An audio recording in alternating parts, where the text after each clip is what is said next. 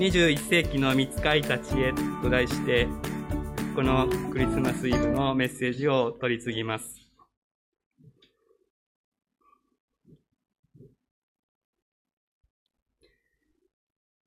クリスマスの物語は、俗に天使と呼ばれる見つかいがしばしば登場します。芸術家の想像力によって見つかいの姿は様々生き生きと描かれてきました。ですから私たちはある程度共通したイメージを抱いているかもしれません。特に翼の生えた人間の形で描かれることが多いわけですが、見つかいに翼があるのかは不明です。聖書は見つかいの見た目や要望についてほとんど何も書いていないので、そのイメージが正しいかは今の私たちには誰にもわかりません。ひょっとすると私私たちとその見た目は何も違わないということもあるかもしれません。クリスマスの物語には見つかりの姿が目立つのです。けれども、聖書物語全体からすると、これは特別な現象です。科学では分析ができない目に見えない神様の働きについて記しているのが聖書ですから、見つかりが出てきても驚くには当たらない。むしろ驚くべきは、見つかりの登場シーンが本当に限られているということです。聖書は何でもかんでも神の仕業とか見つかりの働きにしてしまうファンタジックなお話ではないのです。分厚い聖書の物語の中で見つかりが現れる場面は極めて限定的です。どんな時に現れるのか、これについて注意を向けてみると、二つの要素が浮かび上がります。一つは、神様がこの世界に対して立てておられるご計画にとって重要で外せない場面。そこに見つかりが現れます。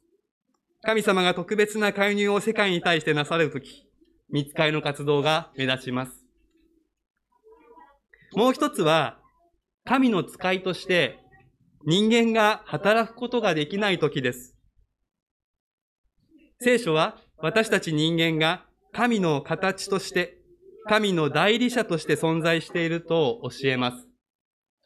心を持ち、祈ることのできる人間は、信仰のアンテナをきちんと伸ばせば、この世界を治め導く神様とコミュニケーションを持つことができ、その意図を把握し、代理人として働くことができます。人間がこのように歩んでいるなら、見つかりの出番はほとんどありません。天使を使わすまでもなく、人は神の導きを知ることができ、人間自身が神の使いとなって、神の意図、御心を実行に移すことができるからです。これがわかると、クリスマスの夜になぜ見つかいが活躍したのかというのも見えてきます。クリスマス。神が人になり、私たち人類の歴史のただ中に赤ん坊としておいでくださったということは、神様のこの世界に対する極めて重要な外せない場面だったということです。私たちはこの世界で多くの悲惨に苦しみます。何のために生きているのかわからなくなるほど苦しい思いをすることもあります。たかが人間の集まりに過ぎない社会の仕組みが巨大な力を持ち、人を虐げることもあります。暴力、搾取、阻害、抑圧。被害者になるだけでなく、知らぬ間に加害者になってしまうこともあります。人を意のままに動かしたい。うまい汁を吸いたい。そんな欲望の犠牲になることもあれば、ふとした瞬間に同じ欲望が自らのうちにも渦巻いていることに気づいてゾッとすることがあります。人間社会は大きな泥沼、泥沼の中にいるかのようなのです。見かけは綺麗に整っていても、一枚めくれば罪の底なし沼が現れる。時に急激に、多くの場合はゆっくりと沈み込んでいきます。沼の中でいくらもがいても、沼の中にいる人間同士で助け合ったとしても、沈みゆく運命に抗うことはできません。助けは沼の外から来なくてはなりません。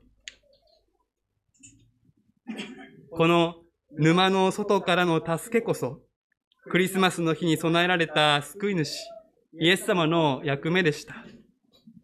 私たちが罪の沼に沈んでいくことを自業自得で仕方がないことだと諦め突き放すのではなく、大いなる憐れみの心を持って愛を働かせてくださったのが神様です。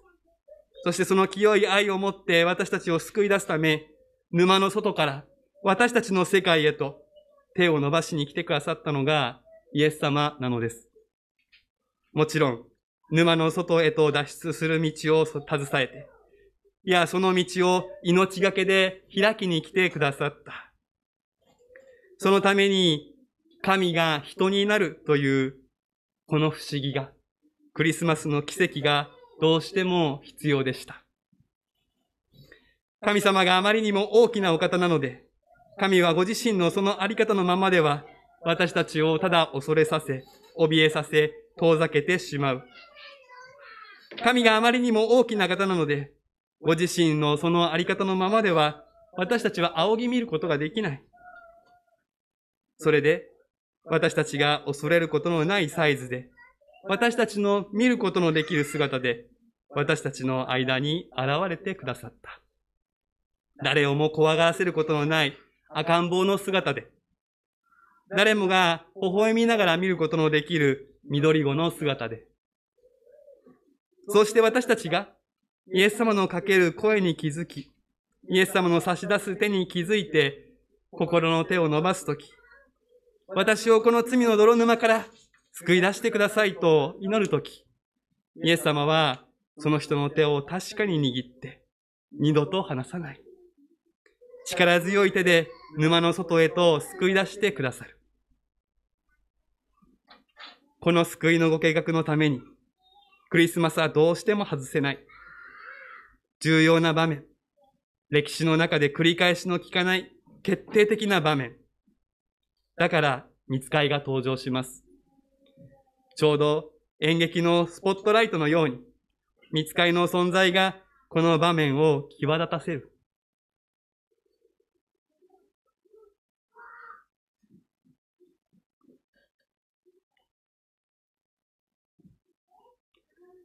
その一方で、この最初のクリスマスの夜に、信仰を持ってこの出来事に応答し、神様の意図を掴んで実行する人間がいなかったということもまた事実でしょう。イエスの母マリアと父ヨゼフは孤独でした。神の約束の実現が起こると信じて、彼らを支援する人はいませんでした。救い主誕生の知らせに街中が騒ぎ立ち、祝いの品を携えて訪問する列が絶えない、なんてことも起こりませんでした。神が人になって生まれてくるということ。それは預言者の言葉を真剣に信じれば書いてあることでしたが、そのことを真面目にマリアに伝えることができる人はいませんでした。ベテラン宗教指導者であっても、自分の妻の高齢妊娠の知らせさえ信じられないありさま。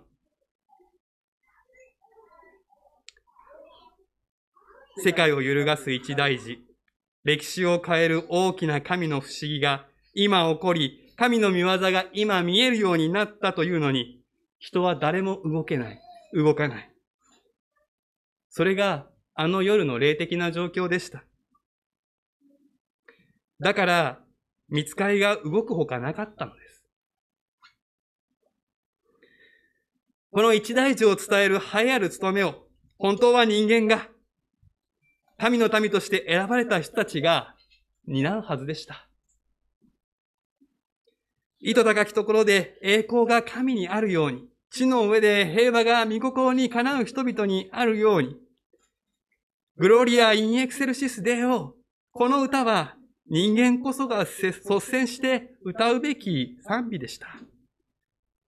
しかしそれは叶いません。それほどまでに人は罪の沼に、不信仰の闇に沈められていたのです。だから見つかいが歌いました。だから見つかいが伝えました。今日ダビデの町であなた方のために救い主がお生まれになりました。この方こそ主キリストです。そして、見つかいの歌に目覚めさせられた人が、そう、あの羊飼いたちが、救い主誕生を祝う第一号になりました。そう、あの羊飼いたちは、見つかいの歌に促されて、自分たちのなすべきことを発見しました。彼らは急いで行ってマリアとヨセフと会話桶に寝ている緑子を探し当てた。それを目にして羊飼いたちは、この幼子について自分たちに告げられたことを知らせた。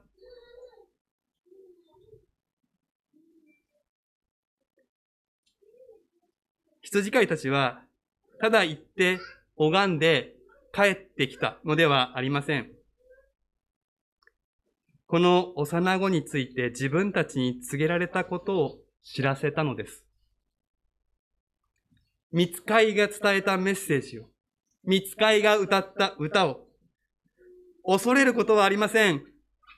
見なさい。私はこの民全体に与えられる大きな喜びを告げ知らせます。今日ダビデの町であなた方のために救い主がお生まれになりました。この方こそ主キリストです。この見つかりのメッセージを羊飼いたちがマリアとヨセフに伝えたのです。羊飼いたちはこの時神の言葉を伝える見つかりになっていました。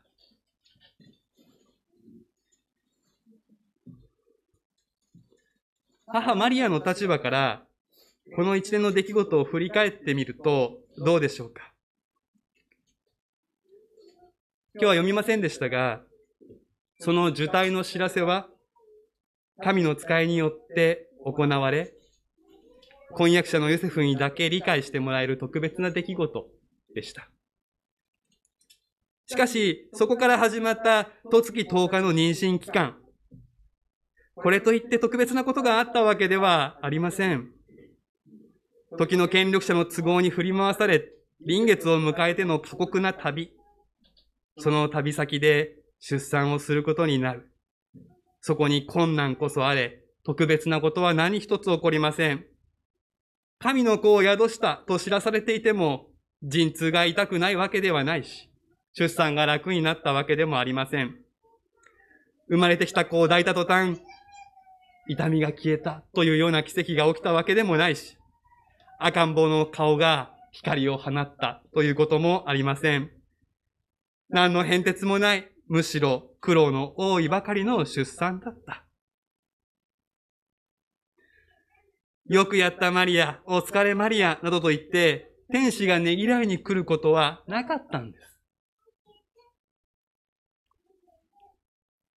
けれども、その代わりに、息を切らしてくる、息を切らして走ってくる、むさ苦しい男たちがいました。翼もなく、おそらくイケメンでもない。けれども、とびっきりの笑顔で。そして、何の説明もなく彼らは言うのです。恐れることはありません。見なさい。私はこの民全体に与えられる大きな喜びを告げ知らせます。今日ダビデの町であなた方のために救い主がお生まれになりました。この方こそ主キリストです。会話受けのイエス様を前にして、羊飼いたちはこの御言葉を伝えます。その時です。ああ、本当に、本当にこの子が主キリストなのだ。母マリアはこれで分かったのではないでしょうか。羊飼いが来なかったら、マリアは自分たちが適切に行動できたのか、心配でたまらなかったのではないでしょうか。こんなところで出産してしまって、よかったんだろうか。あの時の天使さんもう一回出てきて、なんか言ってそんな風に思っていたかもしれません。しかし、もはや天使を探す必要はなくなりました。信仰ある人間が、神の声を聞くことのできる人間がやってきて、マリアに御言葉を伝えたからです。布にくるまれて会話桶に寝かされる緑子。これが神の計画でした。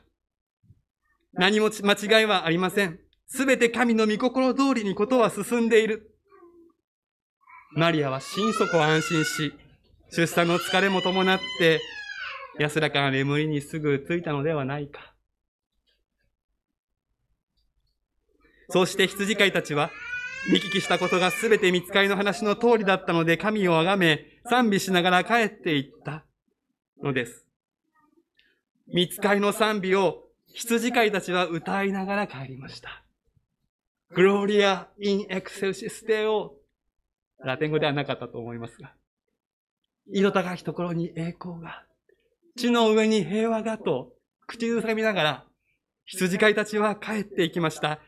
そう、彼らは気づかないうちに見つかりになっていました。つまさぼなく、まばゆい光もまとうことはありません。泥臭く、武骨で、音程も外し気味だったかもしれません。しかし彼らは立派な見つかりでした。救い主誕生の知らせを街中に伝えたのですから。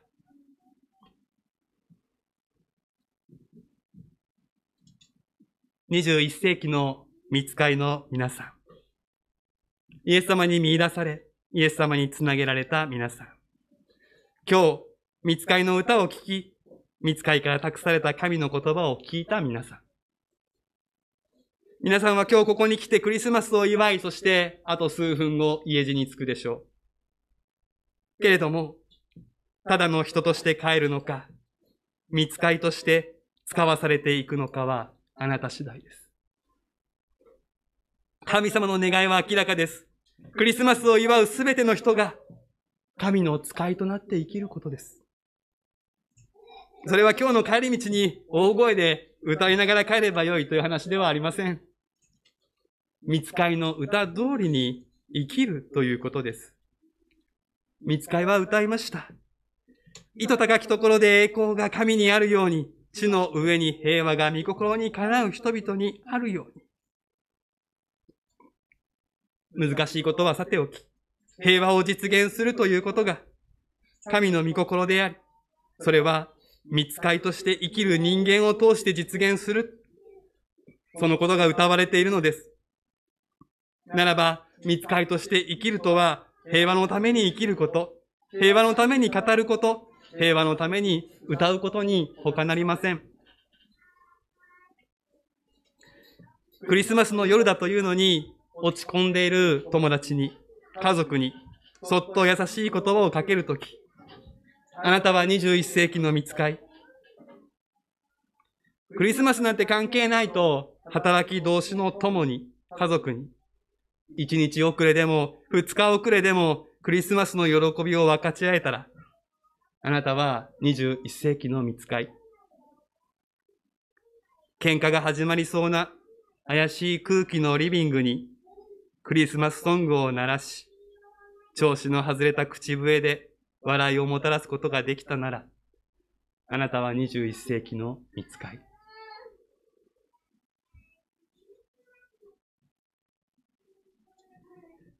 100年前、20世紀の見つかい。彼らは大きな戦の中にも現れたと聞いています。およそ100年前、あの大きな戦があったその時代。クリスマスの夜、戦いに明け暮れる戦場で、どこからともなく誰かが歌い出したクリスマスキャロルがあったそうです。気づけば敵味方関係なく、同じ歌を歌い、しばし戦をやめ、そこには歌だけがあった。戦場のメリークリスマス。そんな奇跡がかつて起こったと言われます。21世紀の見つかいは現れるでしょうか？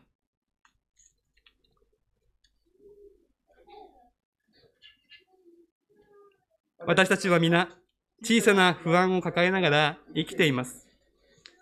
権力者だろうが、若いママだろうが、パパだろうが、関係ない。人間皆小さな不安を抱えています。そこにそっと寄り添う見つかいがいてくれるだけで、不安を抱えたままでも生きていける強さを得ます。マリアにとっての羊飼いがそうだったように。しかし、見つかいがいないとき、その不安を力ずくで消し去ろうとし、人は強がり、のし上がり、そして優しさを失っていくのではないでしょうか。かの国の、かの権力者にも、見つかいが必要です。皆が誰かの見つかいとなれたら、世界はもっと優しく、もっと平和に近づくのではないでしょうか。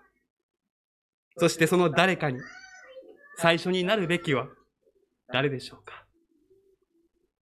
願わくばこの夜に、天使たちの出番がありませんよ。